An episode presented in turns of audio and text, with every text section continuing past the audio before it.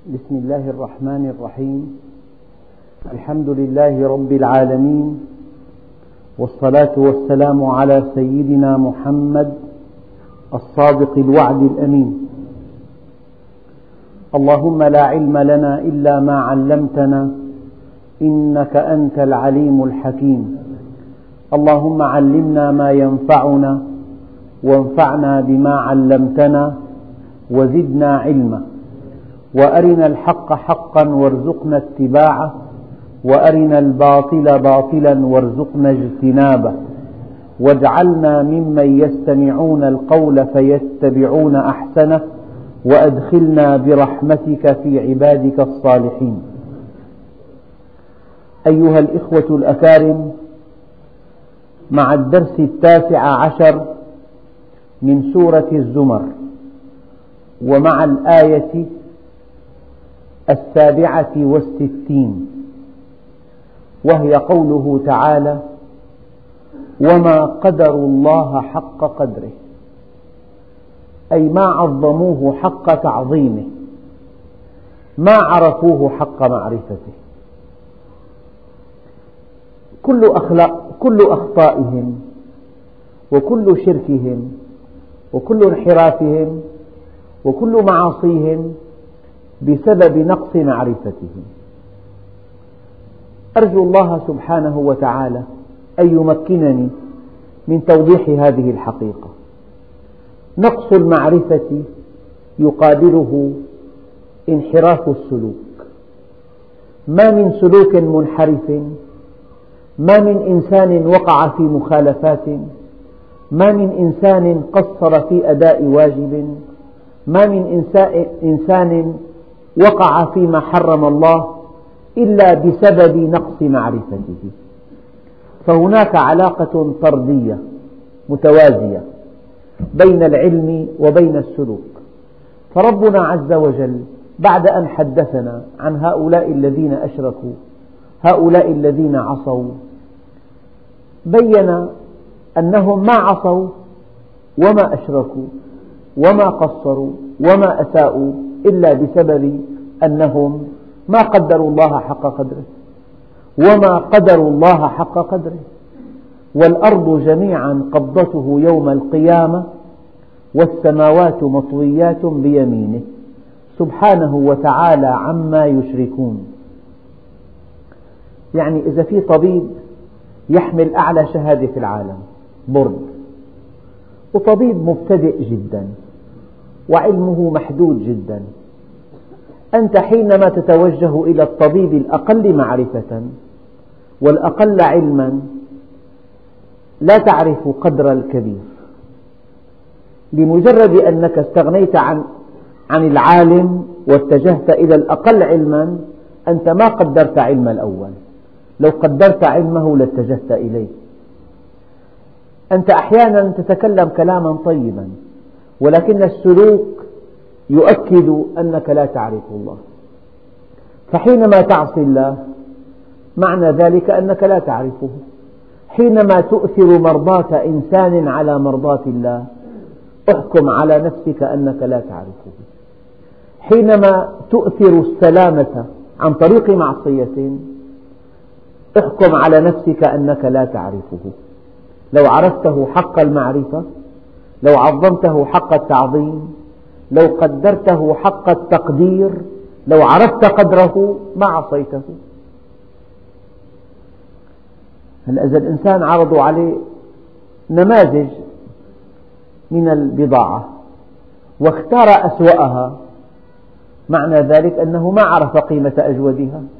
لو عرف قيمة أجودها لما اختار أسوأها. ما دام اختار الأسوأ إذا ما عرف قيمة الأجود. طيب أنت مع مع ما سوى الله عز وجل تتجه إلى لا شيء إلى جهة لا تملك شيئا لا نفعا ولا ضرا ولا موتا ولا حياة ولا نشورا لا تسمع ولا تعقل ولا تعطي ولا تستجيب ولا تنقذ. فإذا تركت خالق الكون السميع البصير السميع البصير الحي القيوم من بيده ملكوت كل شيء واتجهت إلى ما سوى الله. أشركت إذا ما قدرت الله حق قدره يعني لو فرضنا أنت جندي وجاءك أمر من لواء وأمر من عريف فرأيت أن أمر العريف يجب أن ينفذ وأن أمر اللواء ليس من الضروري أن ينفذ. أنت ما عرفت ماذا تعني رتبة لواء وما عرفت الفرق بينهما. وأنت أجهل الناس بهذا السلك. وما قدر الله حق قدره إذ أشركوا به في معنى ضمني. أنت حينما أشركت بالله حينما توجهت إلى غير الله حينما علقت الأمل على غير الله حينما خفت غير الله حينما أرضيت غير الله عز وجل أنت ما عرفت الله. لو عرفته لما تركته. لو عرفته لما توجهت إلى سواه. لو عرفته لما صرفت نفسك عنه. وما قدروا الله حق قدره إذ أشركوا به. إذ عبدوا غيره. هكذا التفسير. وما قدروا الله حق قدره إذ قصروا في واجبهم تجاهه. وما قدروا الله حق قدره إذ خالفوا أمره. وما قدروا الله حق قدره إذ انتهكوا حرماته وما قدروا الله حق قدره إذ قصروا في معرفته وما قدروا الله حق قدره إذ لم يعطوا كل ما يملكون في سبيل معرفتهم بالله عز وجل. إذا أنت هذا مقياس دقيق. كلما رأيت نفسك تقصر تهمل تتجرأ تتجاوز الحدود احكم على نفسك أنك لا تعرف الله. هناك نقص في العمل بقدر النقص في المعرفة. النقص في العمل أساسه النقص في المعرفة. لذلك النبي عليه الصلاة والسلام في الحديث الصحيح قال من ظن بالمال أن ينفقه وبالليل أن يكابده فعليه بسبحان الله. معنى ذلك تسبيحه قليل والتسبيح هو التنزيه والتمجيد يعني معرفته قليلة. قلت المعرفة فقل معها العمل. قلت المعرفة فقلت معها التضحية. قلت المعرفة فقل معها الصبر. قلت المعرفة فقل معها البذل. قلت المعرفة فقلت معها الطاعة. قلت المعرفة فقلت معها الخشية. يجب أيها الإخوة أن تربطوا دائما بين المعرفة وبين السلوك. في خطأ بالمعرفة لا بد من أن يتبعه خطأ في السلوك. هناك خطأ في السلوك لا بد من أن يعزى إلى نقص في المعرفة. أبدا. إن رأيت إنسان منحرف احكم عليه أن معرفته بالله قليلة. إن رأيت إنسان لا يعرف الله احكم عليه أنه لا بد من أن يخطئ. لأنه ما في الداخل ينعكس على ما في الخارج. وما في الخارج يؤكد ما في الداخل. انتهى الأمر. هذا التلازم بين العقيدة والسلوك. أشركوا وقصروا وندموا وعبدوا غير الله وانكبوا على الدنيا بعد كل هذه الأوصاف الدقيقة لانحرافاتهم. قال وما قدروا الله حق قدره إذ عبدوا غيره. لو عرفوا الله ما عبدوا غيره. أنت بحاجة إلى مال. وجهتان. الأولى تملك المال والثانية لا تملكه. توجهت إلى التي لا تملكه. إذا أنت لا تعرف. لا تعرف من يملك المال. لمجرد أنك توجهت إلى الذي لا يملكه وتضعضعت أمامه أنت لا تعرف الرجال ولا تعرف الأحوال. فاتجاهك يؤكد معرفتك. وما قدروا الله حق قدره أي ما, حق ما عظموه حق تعظيمه ما عرفوه حق معرفته. ما استقاموا على أمره كما ينبغي. ما قدموا الغالي والرخيص من أجله كما ينبغي. كل الخطأ في العمل كل التقصير في العمل كل الانحراف في العمل أساسه نقص المعرفة. العلاج إذن المعرفة. وكلما نمت معرفتك استقامت أحوالك. كلما زادت معرفتك استقام عملك. فدائما حاسب نفسك. أخطر شيء في الدعوة إلى الله أن تفصل بين العلم وبين العمل وأن ترى العلم هدفا بذاته. لكن العلم وسيلة وليس هدفا. فإذا جعلته هدفا فقد وقعت في خطأ شنيع. العلم وسيلة وليس غاية. العلم وسيلة إلى العمل قال بعضهم. العلم الذي لا يثمر العمل الجهل أفضل منه لأنه حجة عليك. فهذه الآية وما قدروا الله حق قدره. حينما أشركوا به ما قدروه حق قدره. من الله عز وجل؟ قال والأرض جميعا قبضته يوم القيامة. دعونا قليلا من يوم القيامة. والأرض جميعا قبضته. ما معنى هذا الشيء في قبضتي يعني أنا, أنا هو في حوزتي يعني أنا أملكه وهو في قبضتي أي أنا مالك التصرف فيه. أولا في حوزتي وثانيا أملك التصرف فيه. الأرض كلها بما فيها وبمن فيها وبما عليها وبمن عليها. الأرض جميعا بقبضة الله عز وجل. هي ملكه. ملك الله عز وجل ملك تام. هو الذي خلق وهو المتصرف وإليه المصير. قد تملك ولا تنتفع وقد تنتفع ولا تملك وقد تملك ولا تنتفع وتنتفع وليس إليك المصير.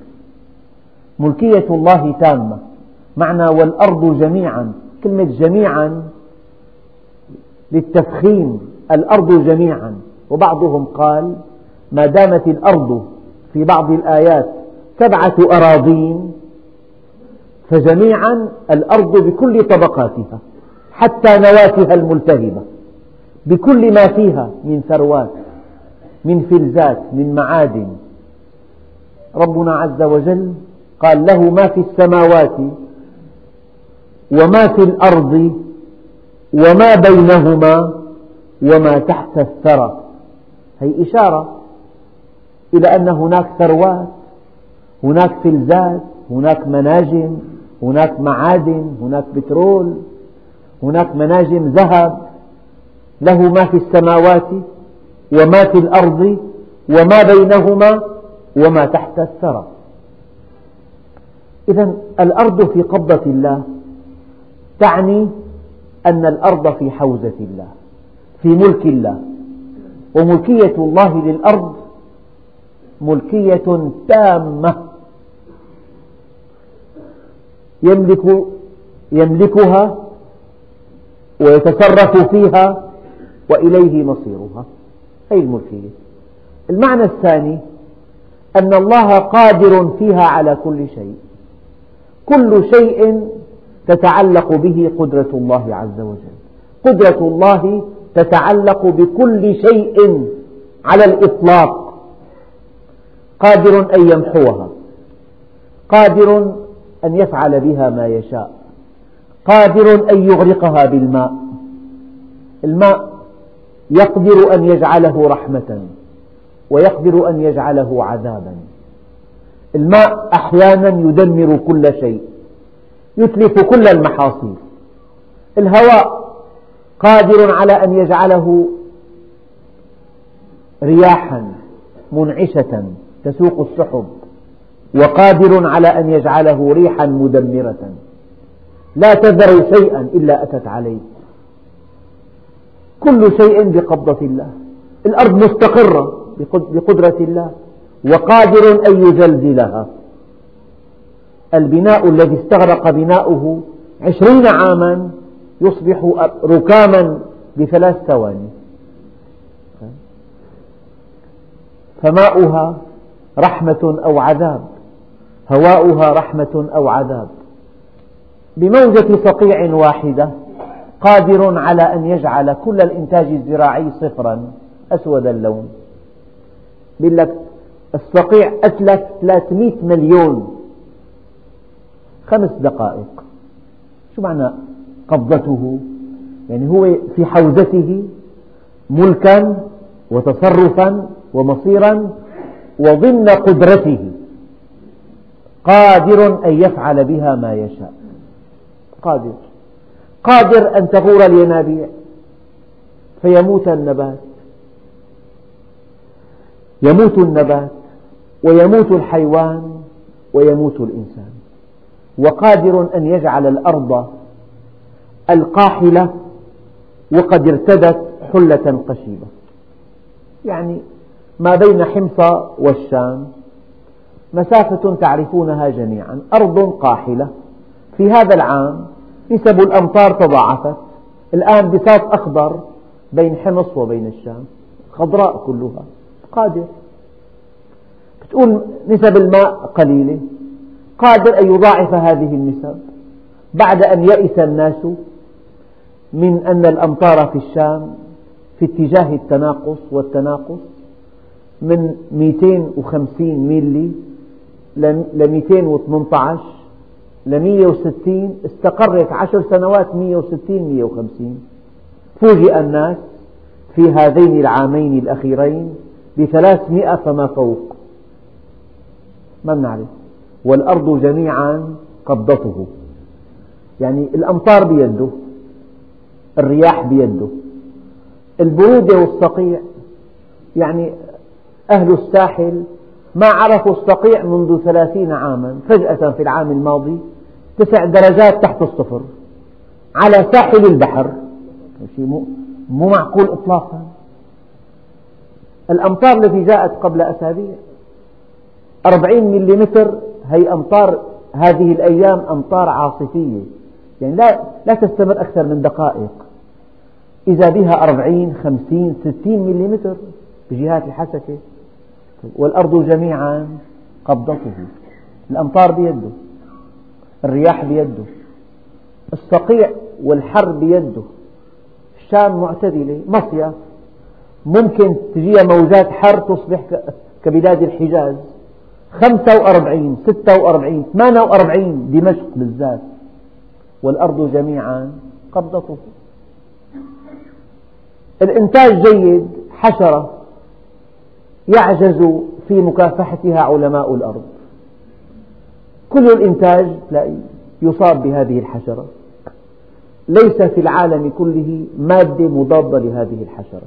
والأرض علماء دول عاجزون أمام ذبابة بيضاء. لا تبقي في الإنتاج الزراعي شيئا. مرة سألني أخ على العسل قال لي في عليه زكاة؟ طبعا عليه زكاة. العسل عليه زكاة. العلماء ألحقوه بالإنتاج الزراعي. وقالوا زكاة العسل العسر إذا كانت خلاياه طبيعية في الأكوار وفي الأغصان ونصف العسر إن كانت خلاياه خشبية. يعني إذا في نفقة نصف العسر قال لي أكيد قلت له ما بتحب أنت حر. إن لم تدفع الزكاة قراد النحل جاهز أيضا آفة تصيب خلايا النحل لا تبقي بها ولا نحلة أصابت هذه الآفة أكثر المناحل قبل سنوات. أتت عليها جميعا. تدفع أهلا وسهلا. ما تدفع القراد جاهز. ما تلف مال في بر أو بحر إلا بحبس الزكاة. اليوم رويت بالخطبة قصتين. قرأتهما في صحيفة يومية. بينهما أسبوع. أول قصة إنسان ذهب إلى بلد غربي إلى أمريكا. لمهمة تطوير معلوماته الاختصاصية. وعاد محمل بالهدايا الثمينة لزوجته الوفية ولأصدقائه ولأمه ولأبيه ولجيرانه. ثلاثة أشهر أقام بأمريكا وعاد. أنجب بعد عام من مجيئه طفلا كالوردة. بعد أن أنجبت زوجته, زوجته هذا الطفل شعر بآلام بانحطاط بضعف من طبيب إلى طبيب إلى طبيب. إلى أن أشار عليه بعض الأطباء أن يجري فحصا بمرض الإيدز.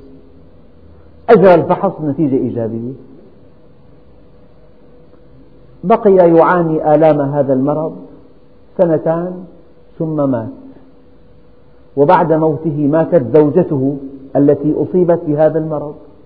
والآن ابنه في مرحلة الوفاة يعني مصاب حماسي وله بنت أنجبها قبل أن يسافر إلى أمريكا. طبعا زلت قدمه طبعا حوصر وسئل وألقي عليه الحجر الصحي وحقق معه. زلت قدمه في هذه البلاد. ألا يرب شهوة ساعة أورثت حزنا طويلا. يقول قبل أن يموت لو أن لهذا المرض دواء وثمنه كل ما أملك لدفعته. لا من أجلي ولكن من أجل إنقاذ زوجتي الوفية البريئة وابني الصغير ولكن المرض حفظ الأسرة كلها. تستقيم أهلا وسهلا. ما تستقيم جاهز الإيدز جاهز. قال لي طبيب أقام بفرنسا عشر سنوات. قال لي أجريت دراسة لبنات الهوى هناك. ثلاثون بالمئة بل أزيد من ذلك مصابون بهذا المرض. لماذا الدين ضروري؟ لماذا العلم ضروري؟ من أجل سلامتك يعني إذا أنت كنت عم تتنزه بأرض ثلاث ورأيت كلمة انتبه حق الألغام هل تشعر أن هذه اللوحة تحد من حريتك أم أنها ضمان لسلامتك يا أيها الأخ الكريم حينما تفهم الدين حينما تفهم الدين ضمانا لسلامتك فأنت فقيه. أما إذا رأيته حدا لحريتك فأنت لا تعرف شيئا. الدين ضمان لسلامتك. هذه قصة نشرت في جريدة يومية قبل أسبوعين. أنا فوجئت بعد أسبوع بقصة مشابهة. شاب من شباب هذه البلدة خطب فتاة ملء السمع والبصر. وعقد قرانه عليها في المحكمة الشرعية وأمضى معها سنة وأكثر في فترة يسميها الخطاب من أمتع فترات حياتهم الحديث عن غرفة النوم وعن غرفة الضيوف وعن موقع المنزل وعن ماذا يسمون أولادهم حينما يأتون. ثم شعر أن بإمكانه أن يشتري سيارة وقد رخصت أسعارها وشعر أنه بحاجة إلى رخصة قيادة. ذهب إلى الجهات المسؤولة ليحصل على هذه الرخصة. أحد الأوراق تبرع بالدم. ذهب ليتبرع بدمه. في اليوم التالي ألقي الحجر عليه كمصاب بالإبس سنة يحلمان هذان العروسان بحياة بأحلام رغيدة ببيت آه، سعيد بأولاد نجباء. فجأة كان جريئا وأخبر زوجته. طبعا فسخ العقد فورا عن طريق المخالعة وتألمت الزوجة أشد الألم وهو ينتظر الآن وفاته. طبعا. هذه المعصية. بتحب نفسك استقيم. بتحب سلامتك استقيم. الأمور واضحة وضوح الشمس. فلذلك حينما تتجه إلى ما يغضب الله أنت لا تعرفه. والأدق من ذلك أنت لا تعرف مصلحتك. إذا عصيته أنت لا تعرفه ولا تعرف ما يسعدك. إذا ولقد وما قدر الله حق قدره والأرض جميعا قبضته. هذا المرض مين خلقه؟ عقاب عاجل. الفيروس مين خلقه؟ هؤلاء لم يرتدعوا في أوروبا وأمريكا لم يرتدعوا ما في دين ولا في قيم ولا في روادع طيب. لكن ما أبشع الإنسان حينما يرتدع عن الزنا لا خوفا من الله عز وجل ولكن خوفا من هذا المرض. ما أبشعه حينما يبتعد خوفا على حياته أو على سلامته ولكن المؤمن يبتعد خوفا من الله. شتان بين البعدين شتان بين العفتين. عفة هي التعبد بعينه وعفة هي الخوف بعينه. والأرض جميعا قبضته. في معنى ثالث المعنى الأول قبضته أي هي في حوزته وملكه. وملكية الله تامة.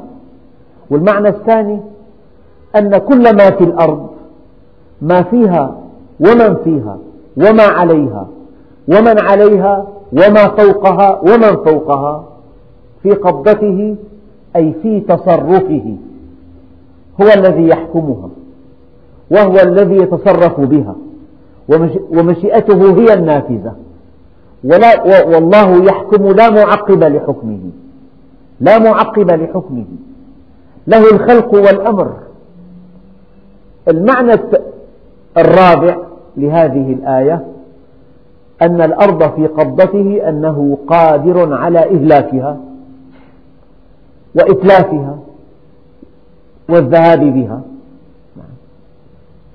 وإذا الجبال نسفت متى؟ يوم القيامة. قال والسماوات مطويات بيمينه. معنى مطويات أيضا لها معنيان.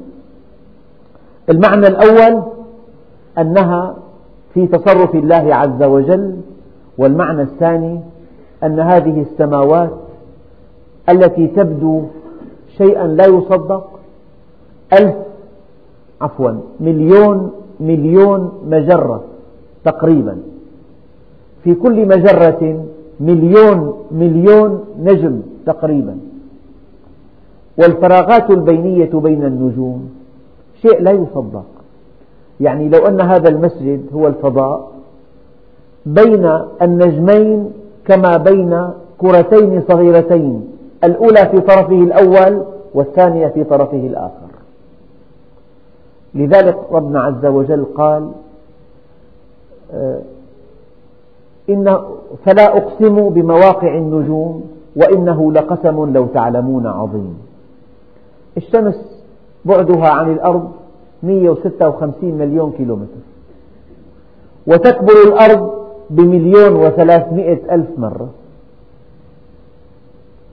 وهناك نجم صغير صغير في برج العقرب لونه أحمر اسمه قلب العقرب يتسع للشمس والأرض مع المسافة بينهما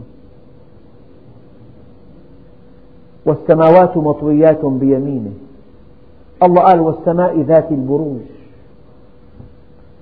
كل شهر في برج. برج العقرب فيه هذا النجم الصغير المتألق الأحمر اسمه قلب العقرب. هذا النجم الصغير يتسع للشمس والأرض مع المسافة بينهما.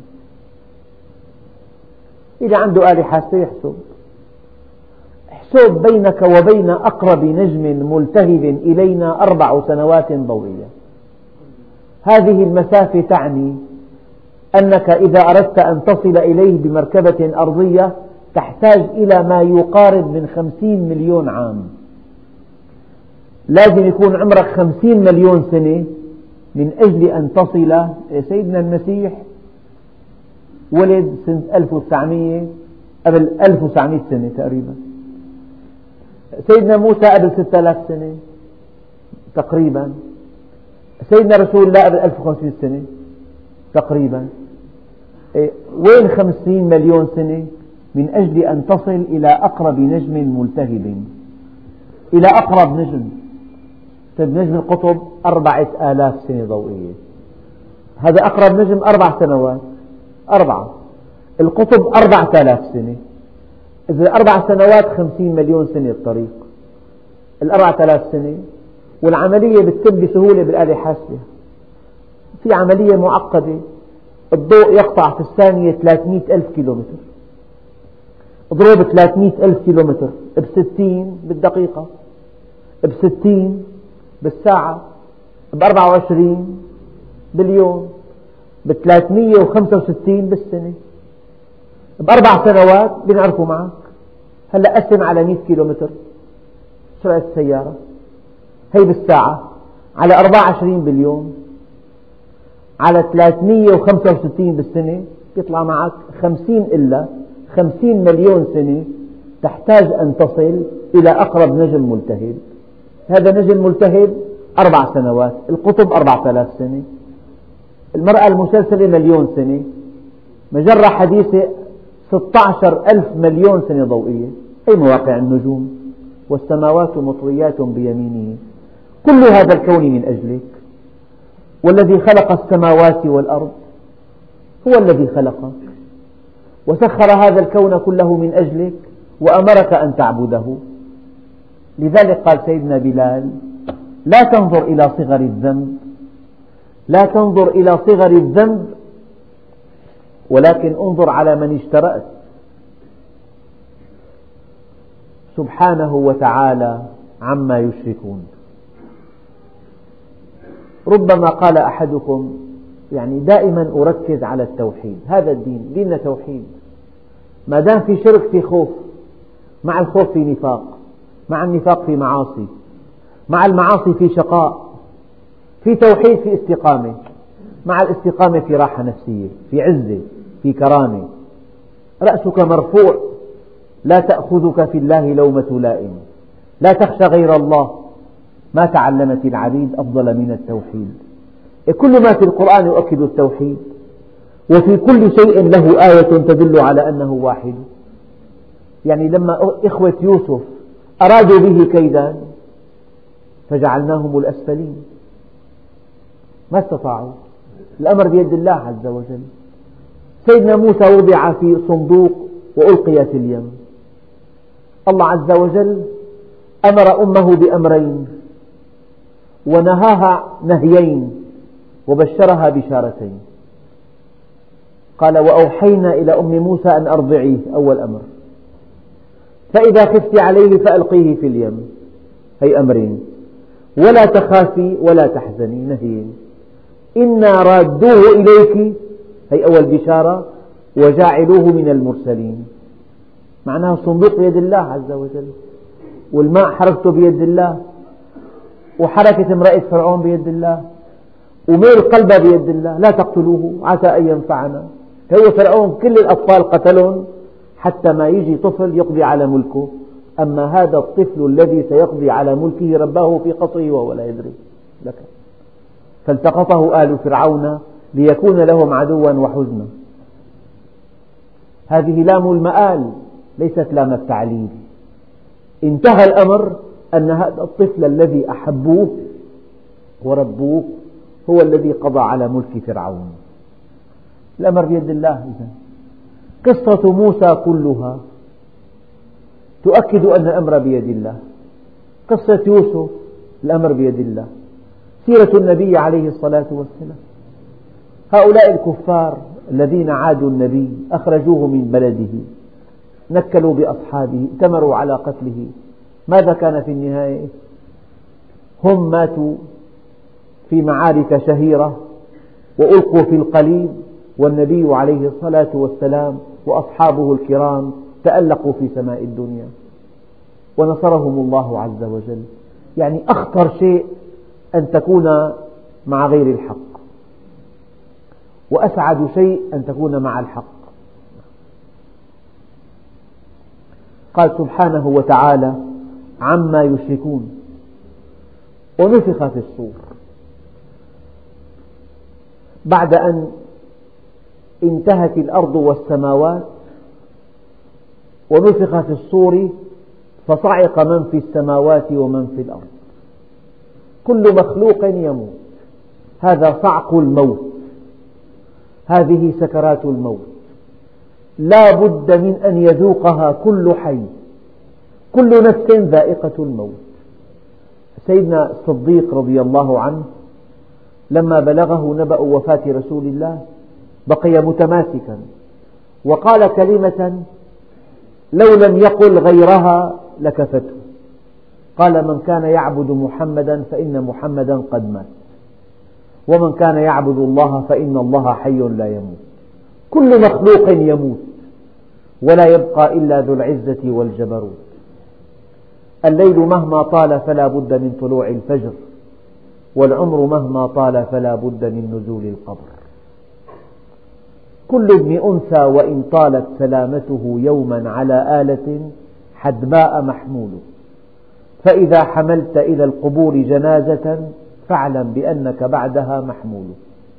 صدر قرار من الله عز وجل بموت جميع الخلق مع وقف التنفيذ.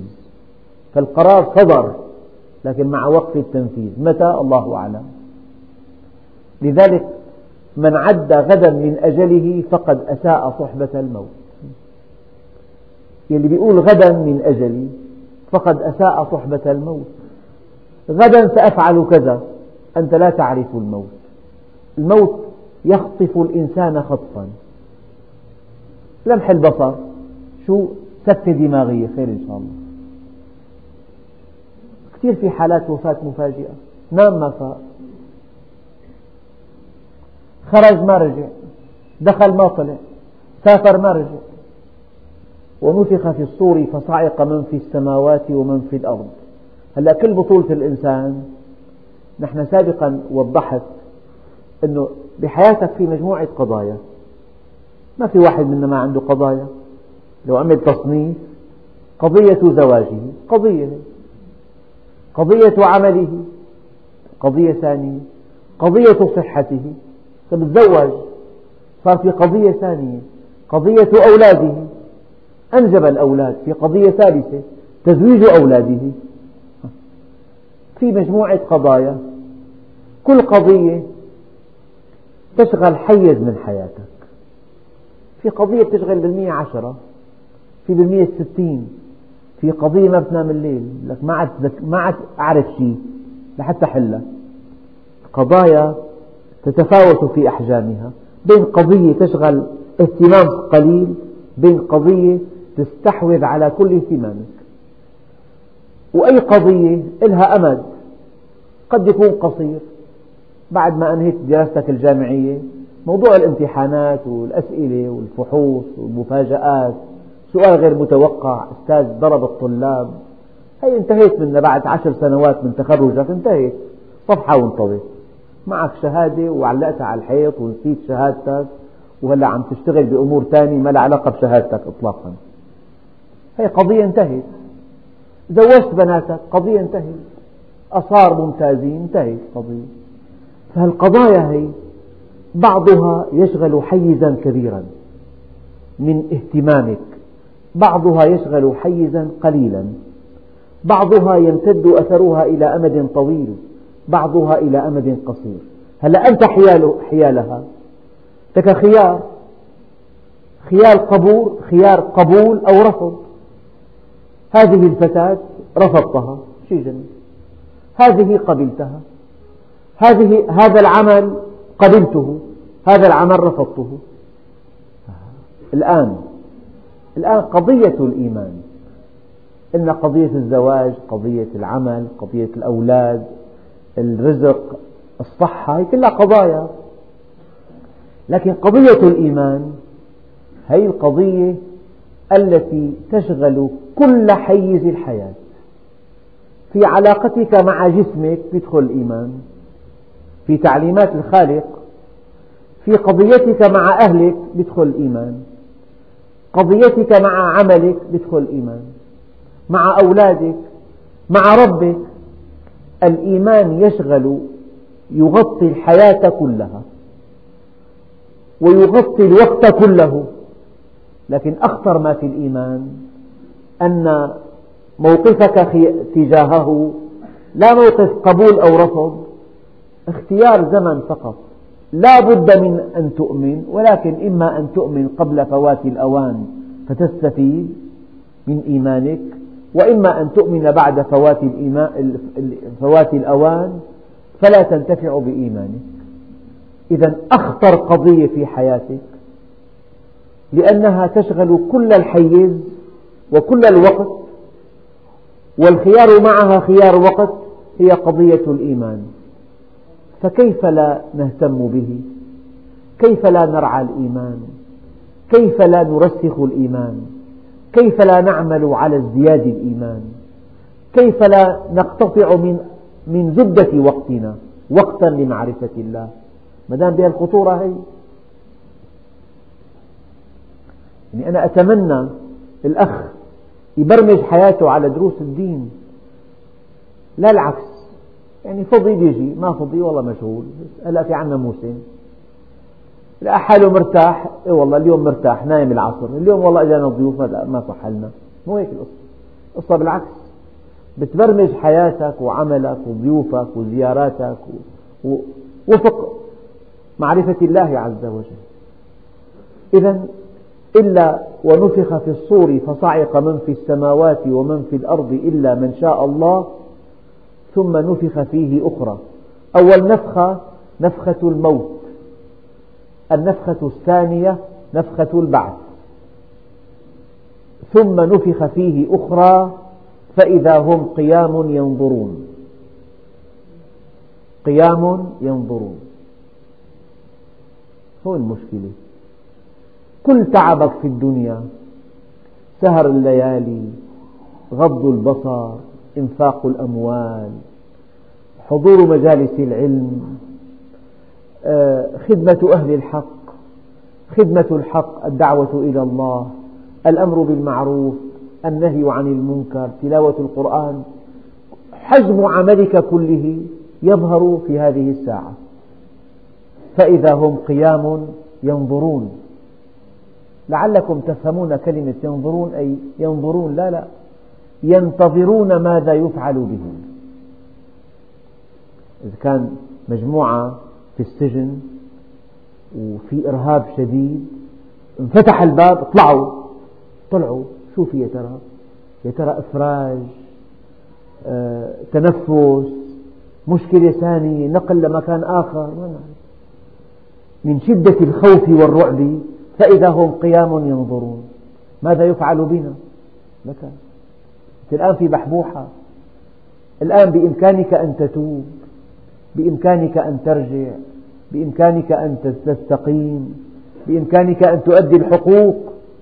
فإذا مات الإنسان وهو على معصية وفي ذمته حقوق لم تؤدى وفي ذمته واجبات لم تؤدى وفي كان خلل بحياته وجاءه ملك الموت وقبض روحه ثم نفخ في الصور وبعث من, من القبر ووقف ينظر ماذا يفعل به.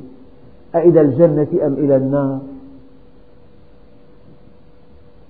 فإذا هم قيام ينظرون. في سؤال آه، فاتني أن أشير إلى جوابه. قال تعالى وما قدر الله حق قدره والأرض جميعا قبضته. مثل الله عز وجل قال يوم القيامة. يعني يا ترى في الدنيا أليست الأرض قبضته؟ في الدنيا أليست السماوات مطويات بيمينه؟ طبعا. فلماذا قيد الله ذلك يوم القيامة؟ قال لأن الدنيا فيها دعاوي كثيرة. كل إنسان يدعي أنه قوي وأنه يفعل ما يشاء وربنا أشار إلى ذلك. قال حتى إذا أخذت الأرض زخرفها وزينت وظن أهلها أنهم قادرون عليها. هلأ تلاقي الواحد ما بيسوى شيء لك أنا بفعل بترك بعمل بمنح باخذ في دعاوي كثيرة. لكن هل يستطيع أحد يوم القيامة أن يدعي أن له فعلا؟ يعني هي مناقشة دقيقة. قال له من ربك هذا النمرود؟ قال ربي الذي يحيي ويميت. شيء جميل قال أنا أحيي وأميت. أنا مثل ربك. أنا أحكم على إنسان بالقتل فيموت فيموته أعفو عنه فيبقى حيا. سيدنا إبراهيم أوتي آه، يعني أوتي من الله الحكمة. فالمناقشة معه في هذا الموضوع طريق عسير. تركه كليا. ماشي الحال. قال فإن ربي فإن الله يأتي بالشمس من المشرق فأتي بها من المغرب. هذا الجواب المفحم الحاسم. ففي الدنيا هناك من يدعي أنه يفعل ولا يفعل. بإمكانه أن يفعل لا بظن بجوز يظنوا اللي معهم أسلحة الدمار الشامل أنه العالم بيده بيدهم مصيره بيجوز يتوهموا أنه هن لو لو أطلقوا هذا السلاح من عنانه لأهلك القارات وانتهى الأمر. ففي وهم كبير في ادعاء كبير مع أنهم لا يستطيعون أن يفعلوا شيئا إلا أن يأذن الله عز وجل وهذا هو الإيمان. وكل ما تسمعون به مما يجري في العالم هو بأمر الله. وكل خطط البشر تستوعبها خطة الله عز وجل. ولا يستطيع أقوى الأقوياء أن يفعل شيئا ما أراده الله. أيحسب الكافر أنه سبق الله عز وجل؟ بمعنى أنه فعل شيئا ما أراده الله؟ لا. هذا هو الإيمان. لكن المناقشة مع هؤلاء في هذا الموضوع يدخلنا بمتاهة. لذلك الله عز وجل قطع حجتهم طيب يوم القيامة. وما قدروا الله حق قدره والأرض جميعا قبضته يوم القيامة. كما فعل سيدنا إبراهيم مع النمرود. قال له أنا أحيي وأميت. قال له طيب فإن الله يأتي بالشمس من المشرق فأتي بها من المغرب. يعني هنا قطع الله حجة هؤلاء المعاندين. يوم القيامة ما في أحد. لذلك بعضهم قال ألا إلى الله الآية الكريمة ألا إلى الله تصير الأمور. يا ربي هي بيدك سابقا ولاحقا فكيف صارت إليك؟ وبيد من كانت قبلك يا رب. سؤال محير. العلماء قالوا في الدنيا المؤمنون وحدهم يرون أن الأمور بيد الله لكن أهل الدنيا الكفار المشركون المقصرون ضعاف الإيمان يرون أن الأمر بيد زيد بيد عبيد بيد فلان بيد علان. فربنا عز وجل قال أما يوم القيامة لا يستطيع أحد أن يدعي أن الأمر بيده. ألا إلى الله تصير الأمور؟ هذا من باب المناقشة الحكيمة. نعم. وأشرقت الأرض بنور ربها. شرقت الشمس يعني ظهرت. أما أشرقت بمعنى أنارت. شرقت ظهرت. أما أشرقت نورت. طيب إذا كان الظلم ظلمات يوم القيامة فما هو النور؟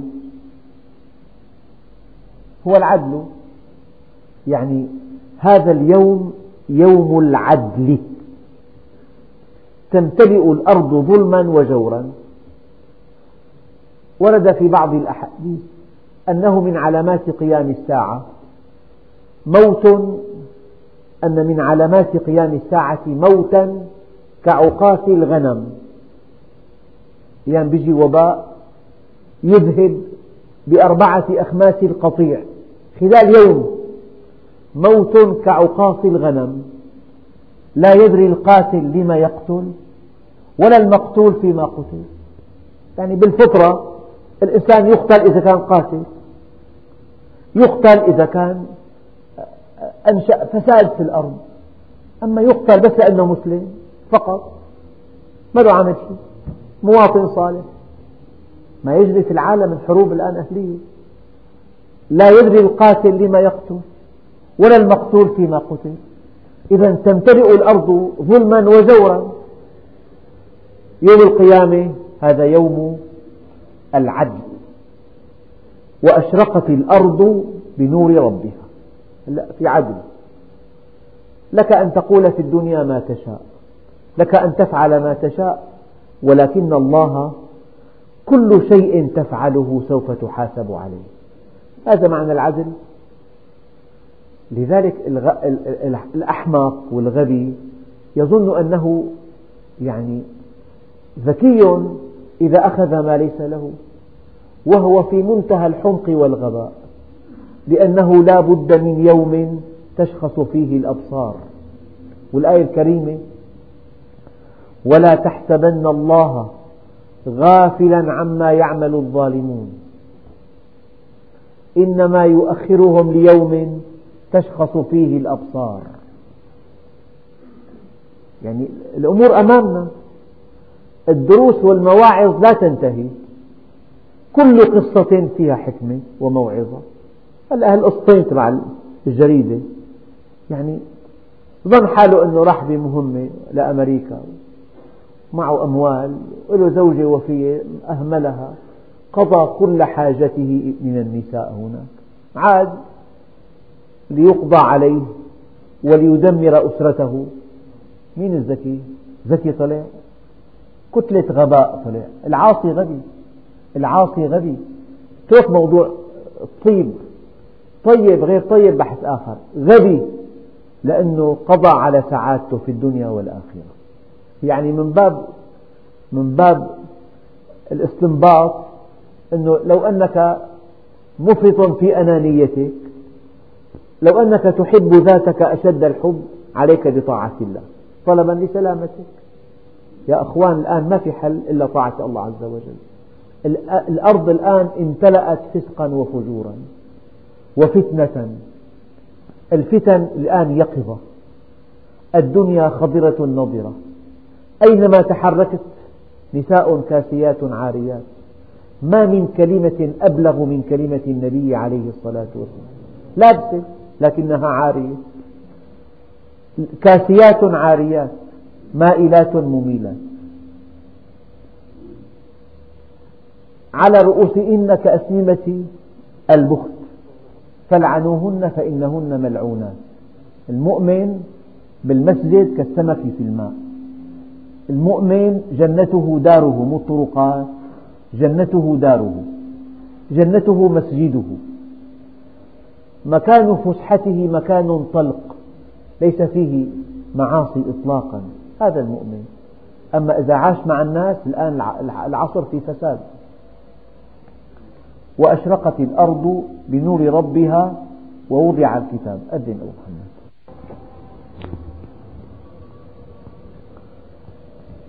لذلك هذه الآية فيها عزاء لكل إنسان. مظلوم لا بد من أن تأخذ حقك من الذي ظلمك. ظالم لا بد من أن تدفع ثمن الظلم باهظا يوم القيامة.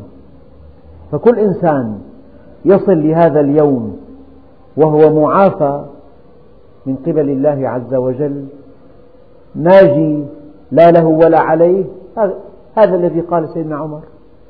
أتمنى أن أموت لا لي ولا علي لأنه الأمر خطير جدا وأشرقت الأرض صار في مقاييس جديدة صار في مقياس وحيد مدى معرفتك بالله.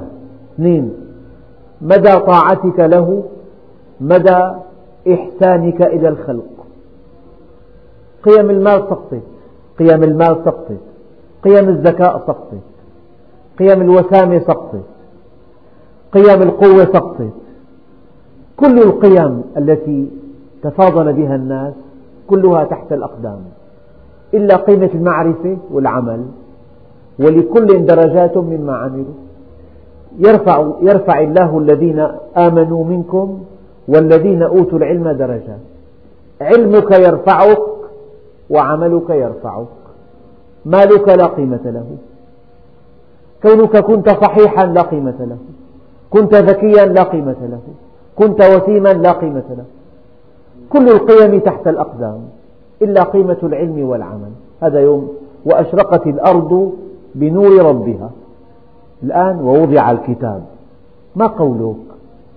أنه أنت كل حركاتك وسكناتك وكلامك كله مسجل ومصور ملون. ثم عرض, عرض هذا الفيلم عليك. لماذا قلت كذا؟ لماذا نظرت كذا؟ لماذا أخذت هذا المبلغ؟ نحن في الدنيا إذا شعر الإنسان أنه مراقب إذا شعر أن هاتفه مراقب. يحسب حساب لا يعد للألف ليحكي كلمة واحدة. إذا شعر أنه مصور هناك من يصوره بآلة خفية. كيف يتصرف وين بيمشي؟ لوين بيفوت؟ لذلك الآن حتى ما يحاسبوه تلاقي ما خلى ولا دفتر بمحله. ولا دفتر ولا ورقة ولا فاتورة. وينه مشان المالية بيقول لك أنت إذا كان خايف من الموظف المالية عم ترجف رجف ونلاقى معك ورقة أو مستند أو استيراد أو دافع ثمن بضاعة محولها كيف حولت له أنت مع إنسان ترتعد فرائصك فكيف مع الواحد الديان؟ ووضع الكتاب تفضل أعمالك ليش طلقتها لماذا قلت هذا؟ لماذا اغتصبت هذا المكان؟ لما لم تعطي الأجير أجره؟ ليش؟ جاوب تفضل. قل لك من هو البطل الذي يملك جوابا لله عز وجل. عن كل شيء فعله في الدنيا. عندك جواب؟ إذا معك جواب ما في مانع. جواب لله عن كل موقف. افعل ما تشاء. اعملوا ما شئتم. بس هيئ جواب. لما قلت لهذا المريض كذا؟ أردت أن توهمه. ما مسجلة لما قلت لهذا الموكل كذا؟ لما قلت له كذا؟ هل القاضي يرتشي؟ قلت أنا بدبره. مفتاحه عندي. القضية ما بدر شوي. القانون واضح. لصالح لصالح الموكل القانون. بس أوهمته أنه القاضي صعب هذا. بس له مفتاحه معي. كله مسجل بالبيع بالشراء كل شيء مسجل. لذلك ووضع الكتاب. قال العلماء كتاب الأعمال. تعوا لهون برد عليكم. مشان البرد بدك تشوف أخذ رفيقة زوجتك. مشان البرد ما هي برد عليكم تعوا لهون. لا مو مشان البرد الله بيعرف لماذا قلت هذا الكلام. حركاتك سكناتك يعلم خائنة الأعين وما تخفي الصدور. نظراتك كلماتك كله بعلم الله عز وجل وضع الكتاب كله مسجل يعني إذا إنسان بده ينكر تفضل هي صورتك مرة جابوا جهاز رادار يكشف المخالفات. ففي سائق ذهب للمطار وأسرع أكثر مما ينبغي.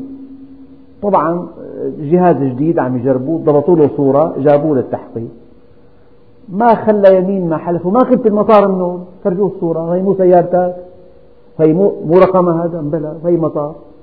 تفضل جاوبني شو هو الصورة بتسكت ما عاد في يحكي ولا كلمة. هون كمان الكتاب في الله قال كتاب من سجيل. كتاب مرقوم عفوا مرقوم. أولا صفحاته مرقمة. وثانيا مع كل مخالفة صورتها. تفضل نفوذ ووضع الكتاب أولا وأشرقت الأرض بنور ربها. ووضع الكتاب. ما بعرفان ما, ما حدا قال لي أجوا الأنبياء ما بلغتهم؟ شوف أولا ميزان العدل ثم صحيفة الأعمال ثم إقرار الأنبياء الذين بلغوك أو نواب الأنبياء العلماء الذين شهدوا ووضع الكتاب وجيء بالنبيين والشهداء. الشهداء قال بعضهم العلماء الذين شهدوا لك بالحق أو شهدوا عليك بالتكذيب. شوف شهدوا لك أو عليك. بلغك بين لك شهد لك أعطاك مشاهداته. أو شهد عليك بالتقصير والتكذيب. بعضهم قال الشهداء فعلا الذين بذلوا دماءهم من أجلك. هؤلاء الذين فتحوا البلاد فتحوا من أجل نشر الحق. ما بعرف ليش كان الصحابة هنا استشهدوا من أجلك؟ لماذا ذهبوا إلى أطراف الدنيا إلى الصين إلى شمال إفريقيا إلى تركيا؟ لماذا؟ ذهبوا لينشروا هذا الدين. أنت إذا بلغوك. ما بعرف لا بتعرف. الأنبياء أنزل عليهم الكتاب والذين قاتلوا في سبيل نشر الحق شهدوا لك بالحق. المعنى الثالث الملائكة. إما العلماء أو الذين استشهدوا في ساحات المعركة أو الملائكة. نعم لأنه لقوله تعالى وجاءت كل نفس معها سائق وشهيد. ساحبينه من رقبته. ما لي عامل وهي الشاهد عليك مع الشاهد. ما في تحكي ولا كلمة. وجاءت كل نفس معها سائق. سائق يسوقها. أسطرت عمل له ضربة. مو أنا هي الشهيد. وجاءت كل نفس معها سائق وشهيد. فهون الميزان ميزان العدل الميزان ميزان العدل ووضع الكتاب كتاب العمل وجيء بالنبيين والشهداء وقضي بينهم بالحق وهم لا يظلمون. ظلم ما في ولا تظلمون فتيلا. لا ظلم اليوم. اسم الله العدل يتحقق يوم القيامة. هلا اعملوا ما شئتم. الآن في حرية اختيار. كله مسجل بس. كله مسجل. اعملوا ما شئتم. ووفيت كل نفس ما عملت. كل إنسان عمله نال جزاءه الأوفى الكامل. ما في ولا كلمة. لذلك قالوا عدل الله يسكت الألسنة. والحمد لله رب العالمين.